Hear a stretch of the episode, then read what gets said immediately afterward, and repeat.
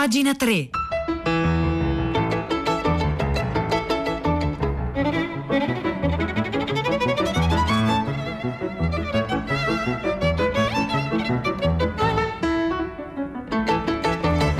Le 9.47 secondi di martedì 5 gennaio 2021. Buongiorno a tutti da Silvia Bencivelli. Bentornati a pagina 3, la cultura nei giornali, nel web e nelle riviste.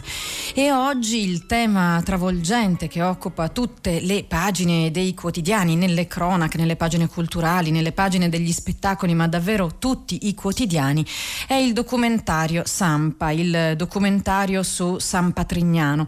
Per noi ovviamente più che il documentario in sé è importante il tema e anche questa improvvisa rielaborazione culturale del problema della tossicodipendenza, del problema sociale che travolge tutta la collettività della tossicodipendenza che avviene oggi a 30 anni di distanza da, da quegli anni 80 in cui l'Italia fu travolta da fiumi di eroina. Tante riviste online se ne occupano, così soltanto a memoria ne ho eh, segnate qui 5 tra i miei appunti, li riporteremo eh, nella pagina web della puntata di oggi di pagina 3 Tante sono testimonianze tante sono riflessioni. Segnalo a proposito di questo un bell'articolo sul quotidiano Domani della scrittrice Ginevra Lamberti che dice sono nata a Rimini, per questo ho trascorso i primi mesi della mia vita in un container con i miei genitori. Tutto intorno c'era il fango di una cittadella in espansione. Era il 1985, quella cittadella era San Patrignano. I temi sono tanti, Lamberti per esempio parla di schiavitù della gratitudine. Un altro tema importante importante il fine giustifica i mezzi, ma anche insomma, la complessità del rapporto della società con le sue parti malate. Si segnala ovviamente un'inevitabile parzialità di ogni racconto, il tema allora fu molto politicizzato, forse oggi viene invece rimosso e ignorato. Noi non entreremo nel tecnico della terapia, ma vi proponiamo una testimonianza particolare di un importante cronista, scrittore e tanto altro, che è Pino Corrias, che ne scrive oggi sul Fatto Quotidiano. A Pino Corrias, lo diciamo subito, il documentario è piaciuto, ma non è di questo che parleremo. San Patrignano, scrive Corrias, è cresciuta dritta sulle colline sopra Rimini dall'anno 1978 in poi e qualche volta storta nella cronaca.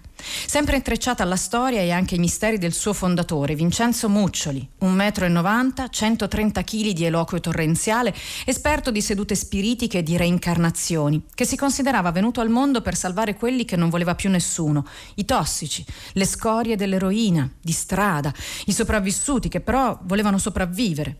Lui li accoglieva con gli abbracci del cuore, le serrature della disciplina. Offriva lavoro, studio, socialità, una mappa abitabile della nuova vita. Chiedeva a chi oltrepassava la sbarra di entrata di non piegarsi mai più alla sconfitta del buco che buca l'anima, di camminare dritti, di non essere più soli, di reagire tutti insieme alla paura dei giorni a venire. Offriva la sua strada in salita e nessuna scorciatoia, salvava e puniva. Era la luce e il buio, era la legge, l'amico e il nemico di tutti, anche di se stesso. Vennero 100 ragazzi, prosegue Pino Corrias sulle pagine del Fatto Quotidiano di oggi parlando di San Patrignano. Vennero 100 ragazzi all'inizio, poi 500, poi 2000. San Patrignano divenne un caso nazionale, un caso politico e anche giudiziario, difeso dai socialisti di Craxi e dalla destra proibizionista per le ragioni sbagliate. Osteggiato dalla sinistra ufficiale che non si fidava della sua intraprendenza, fumo negli occhi per quella libertaria, per ragioni così tanto ideali da risultare inservibili. Muccioli autoritario piaceva all'opinione pubblica, alle famiglie sfinite dalla guerriglia dei figli tossici. Basta buonismo, i drogati vanno messi in riga, anche con gli schiaffi. Piaceva anche quando la cronaca raccontava di gabbie di contenzione, catene alle caviglie, botte pesanti nei reparti, ai disobbedienti, agli indisciplinati. E quando saltò fuori il corpo massacrato di Roberto Maranzano, ucciso a pugni nel reparto macelleria, poi trasportato nottetempo fino a una discarica vicino a Napoli, divenne lo scandalo di Sampa, che divise in due l'Italia. Erano appunto gli anni Ottanta, ma prosegue Corrias, la prima volta che sono arrivato a San Patrignano l'omicidio era stato appena scoperto, era il 1993, scusatemi. In comunità c'erano polizie e telecamere. Muccioli, circondato da avvocati, era seduto di fronte alla baraonda dei riflettori e dei cronisti.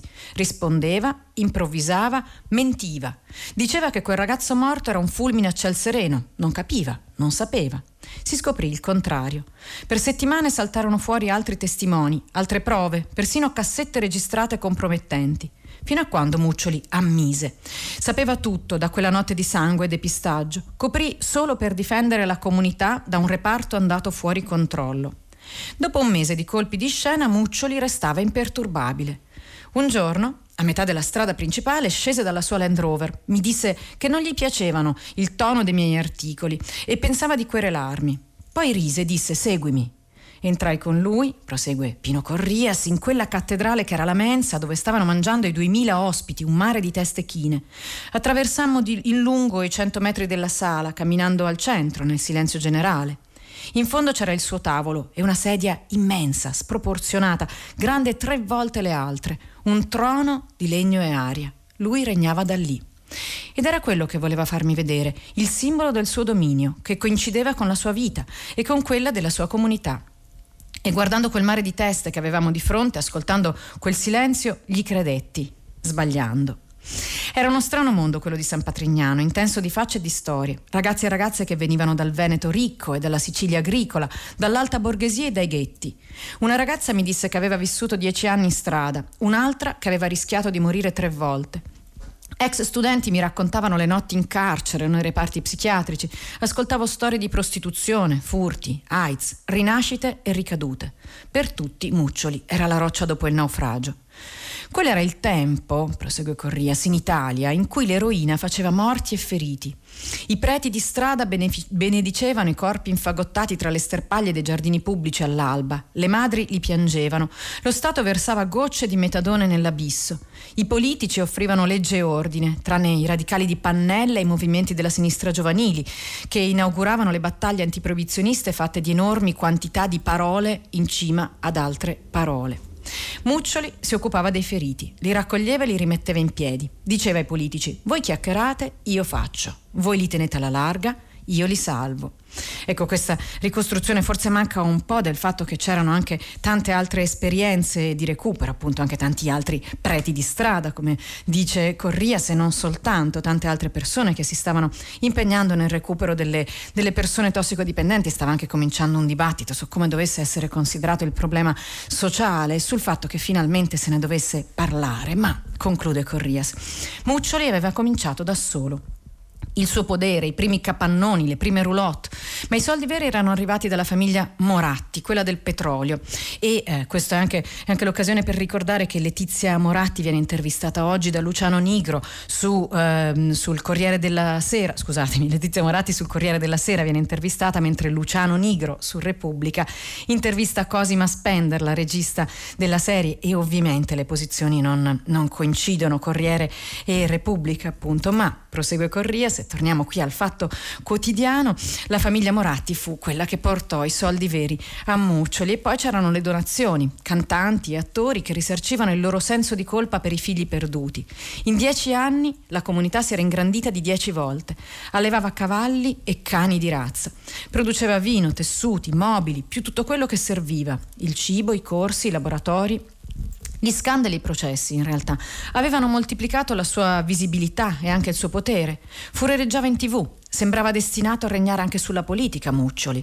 Un profeta carismatico che conosceva il fine ultimo dell'esistenza, il disordine del mondo, i suoi rimedi. Uscì ridimensionato dal processo Maranzano. Poi fu la malattia, anno 1995. Fu la malattia che interruppe la sua parabola durata 17 anni. Ne sono passati altri 25 ed è questa la rivelazione di Sampa attraverso i molti che raccontano gli errori della comunità, la sua crescita, la sua evoluzione dopo quel trono vuoto. Perché è da quel trono vuoto che le migliaia di ragazzi venuti dopo si sono rimessi in cammino per fare di San Patrignano il loro rendiconto e la loro repubblica. Questa è la storia e la testimonianza di Pino Corrias sulle pagine del Fatto Quotidiano di oggi. Si parla della serie del documentario Sampa, ma soprattutto appunto della questione della tossicodipendenza e di come fu affrontata negli anni Ottanta. Il titolo dell'articolo che abbiamo appena letto è Muccioli, signore sul trono nel regno di San Patrignano.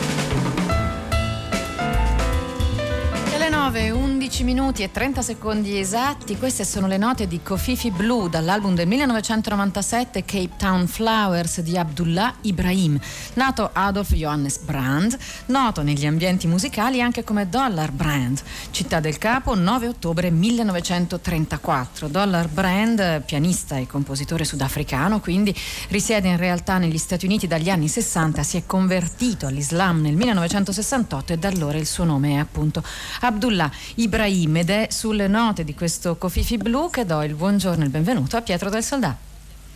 Ciao Silvia, buongiorno, buongiorno agli ascoltatori di pagina 3. Stamattina, prima pagina, si è parlato ovviamente eh, della situazione di questi giorni, di queste ore, si è fatto di nuovo riferimento anche al tema che abbiamo trattato ieri, a tutta la città ne parla, l'apertura, quando avverrà, delle scuole e un ascoltatore, Valentino alla Macerata, proprio a partire da questo si è concentrato sui ragazzi, su quello che stanno vivendo in questo momento di estrema incertezza.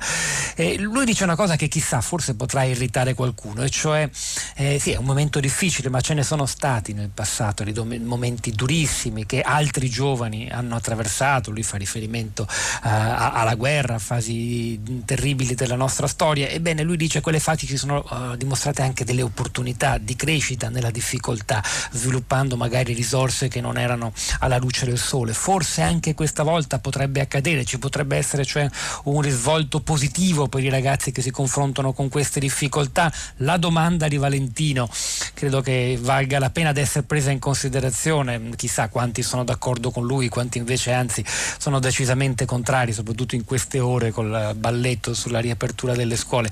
Ma è davvero interessante, io credo, noi crediamo, aprire un dibattito su questo tema, fatelo anche voi, partecipate, scriveteci via messaggio, mandateci WhatsApp audio, eh, perché è un altro filone da, da sviluppare, cerchiamo di capire davvero cosa sta accadendo nel cuore, nella testa di tantissimi tantissimi ragazzi, milioni di bambini e ragazzi italiani in questi mesi. Dalle 10 in diretta, Silvia. Grazie. Grazie Pietro, lasciami ricordare il numero di sms per intervenire durante le dirette di Radio 3, anche durante tutta la città ne parla, c'è chi lo sta facendo anche adesso qui durante pagina 3, il numero è 335 5634 296, c'è chi ha scritto Muccioli non mi è mai piaciuto, Muccioli mi inquietava, ma eh, a proposito sempre eh, di come abbiamo affrontato la questione della tossicodipendenza negli anni Ottanta e di come eh, si è fatta eh, cultura di comunità ma anche diritto, vi segnalo segnalo un'intervista di Carmelo Caruso a eh, Rosa Russo Iervolino sul foglio di oggi. Rosa Russo Iervolino oggi ha 94 anni, è stata democristiana, ministro degli affari sociali negli anni in cui Muccioli assemblava la sua comunità di recupero per tossicodipendenti. Eh, Rosa Russo Iervolino alla domanda è vero che avete lasciato a Muccioli il compito di sostituire lo Stato, che è appunto un altro dei temi importanti del, del dibattito, quello era uno Stato nello Stato e dov'era lo Stato e dov'è lo lo Stato di fronte a questo tipo di problemi, Rosa Russo Iervolino risponde così. È vero che Muccioli ha rappresentato per molti genitori e non solo l'ultima speranza. Il mio ministero era senza portafogli, senza sede, senza competenze, senza deleghe. Non eravamo preparati.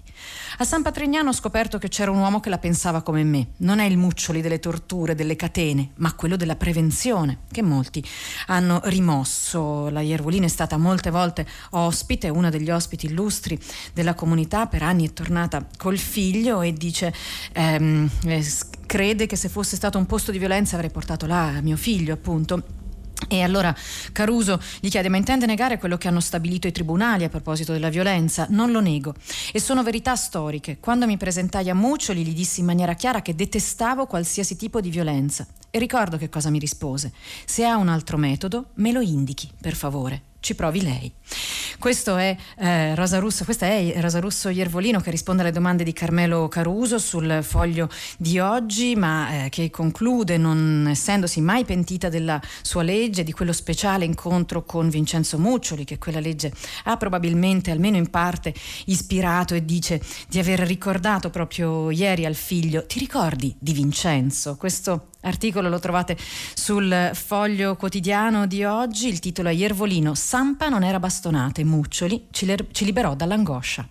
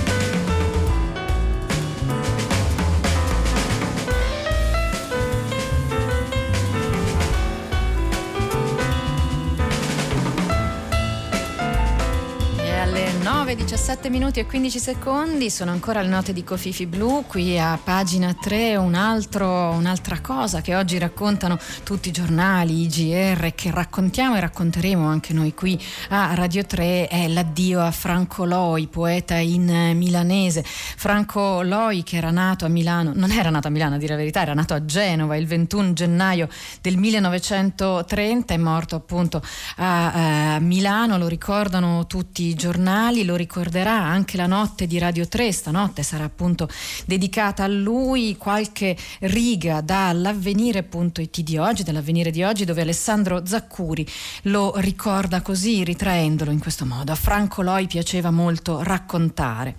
Non per niente il suo capolavoro L'Angel è un imprevedibile poema narrativo in milanese, la lingua della quale si era impossessato da bambino, quando la famiglia si era trasferita a Milano appunto da Genova dove Franco era nato.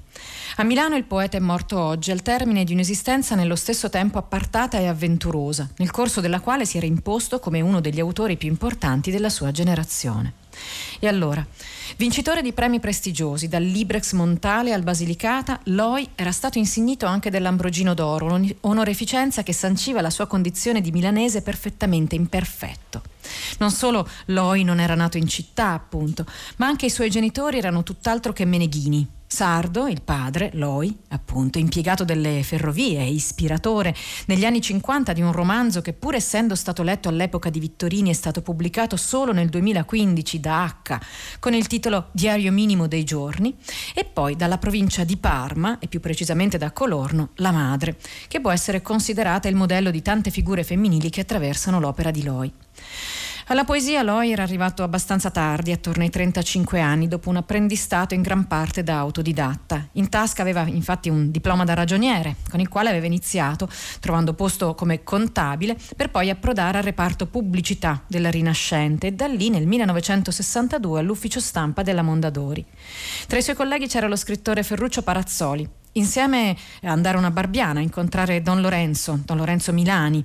Il priore li aveva sistemati in due nello stesso letto, testa contro piedi, come si usava ai quei tempi. Il direttore letterario dell'epoca, il poeta Vittorio Sereni, era rimasto piuttosto sorpreso dalla proposta avanzata da Loi, che chiedeva una riduzione dell'orario in Mondadori per essere più libero di scrivere e di studiare. Praticamente, rispose Sereni, lei vorrebbe che le concedessi quello che io non sono mai riuscita a fare. È uno dei tanti aneddoti che Loi si divertiva a raccontare, un po' rievocando e un po' reinventando quell'esistenza così appartata appartata appunto ma resa così avventurosa dalla purezza di uno sguardo nel quale la meraviglia si mescolava spesso all'ironia. Questo è Alessandro Zaccuri sull'unità che lo ricorda, scusatemi, sull'avvenire che ricorda appunto che eh, Loi è stato collaboratore dell'unità in gioventù e dell'avvenire poi in età più avanzata e eh, che aveva descritto proprio sull'avvenire, sull'avvenire di cui stiamo leggendo adesso il ricordo di Loi, queste righe. Nel 1965 sono stato spinto alla poesia. Scrivevo sia in tramo, in bus o per strada quel che mi si agitava dentro e poi a casa rivedevo rivedevo, correggevo, riascoltavo con stupore. Nel 1970, quando nel giugno-luglio sentii ancora l'impulso dello scrivere, dirò soltanto che mi aggiravo per le stanze di casa e recitavo ad alta voce quanto veniva detto dal mio essere intero, preoccupandomi soltanto di ritenere a memoria per certi tratti le parole che sentivo e come le sentivo.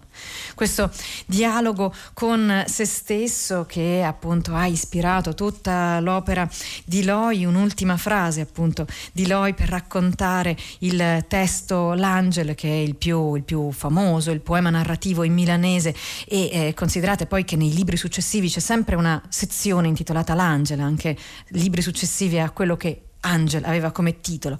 La mia idea, spiegava Loi, era di raccontare la vita di un italiano medio che si muove lungo i momenti cruciali della nostra storia con la convinzione di essere un angelo. È un testo al quale non ho mai messo la parola fine. Addio a Franco Loi, il, pole- il, poeta in milanese, questo è Alessandro Zaccuri sulle pagine dell'avvenire di oggi, questa è pagina 3, pagina 3, chiocciolarai.it.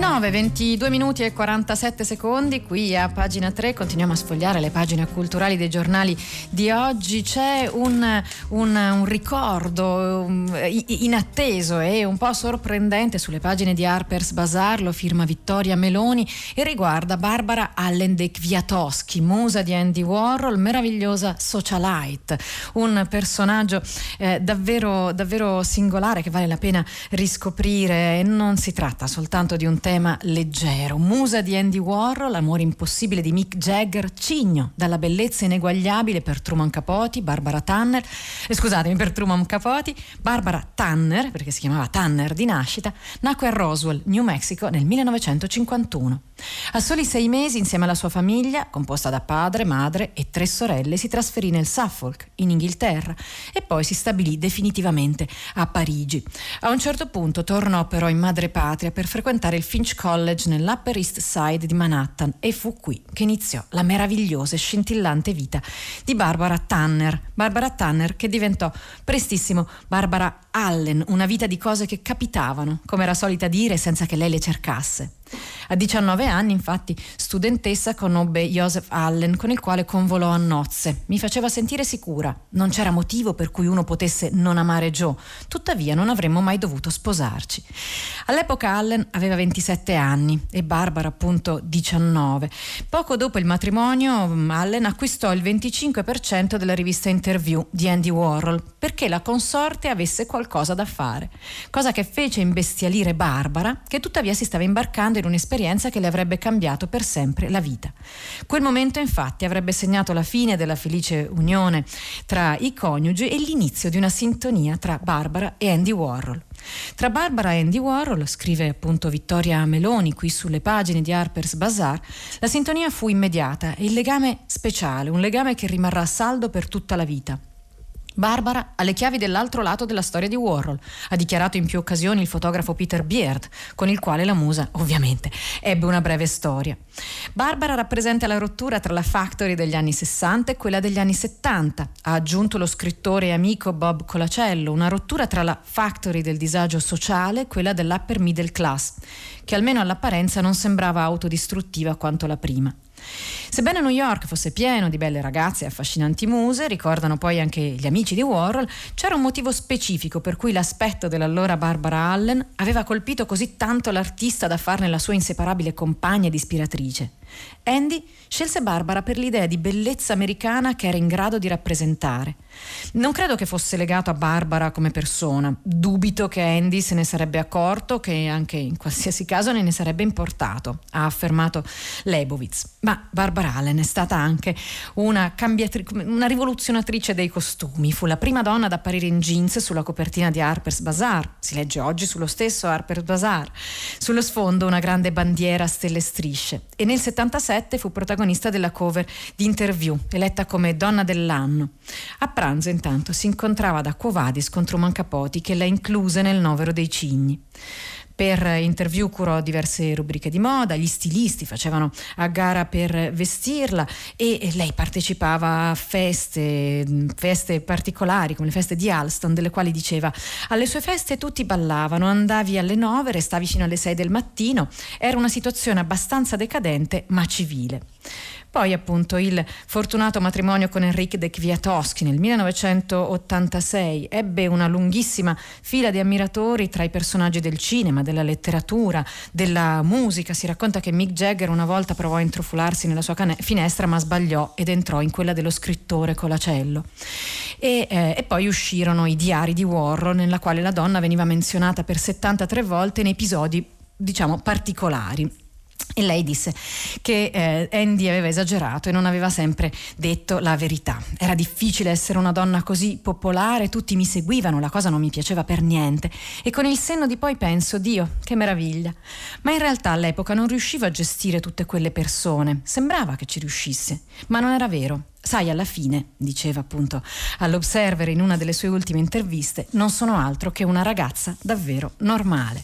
Questo articolo, come i tanti che stiamo leggendo qui a pagina 3 o che vi abbiamo segnalato anche nella puntata di oggi, li trovate linkati alla nostra pagina web che è pagina3.rai.it.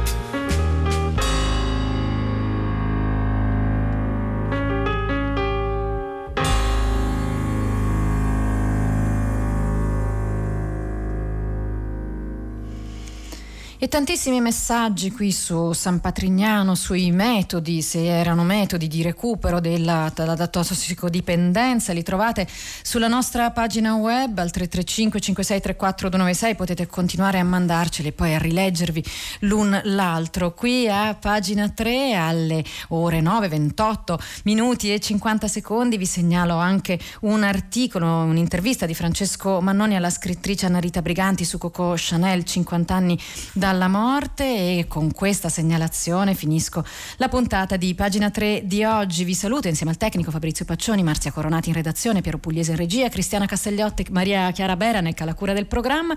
Un saluto a tutti da Silvia Bencivelli, appuntamento per domani con pagina 3 come sempre qui alle ore 9.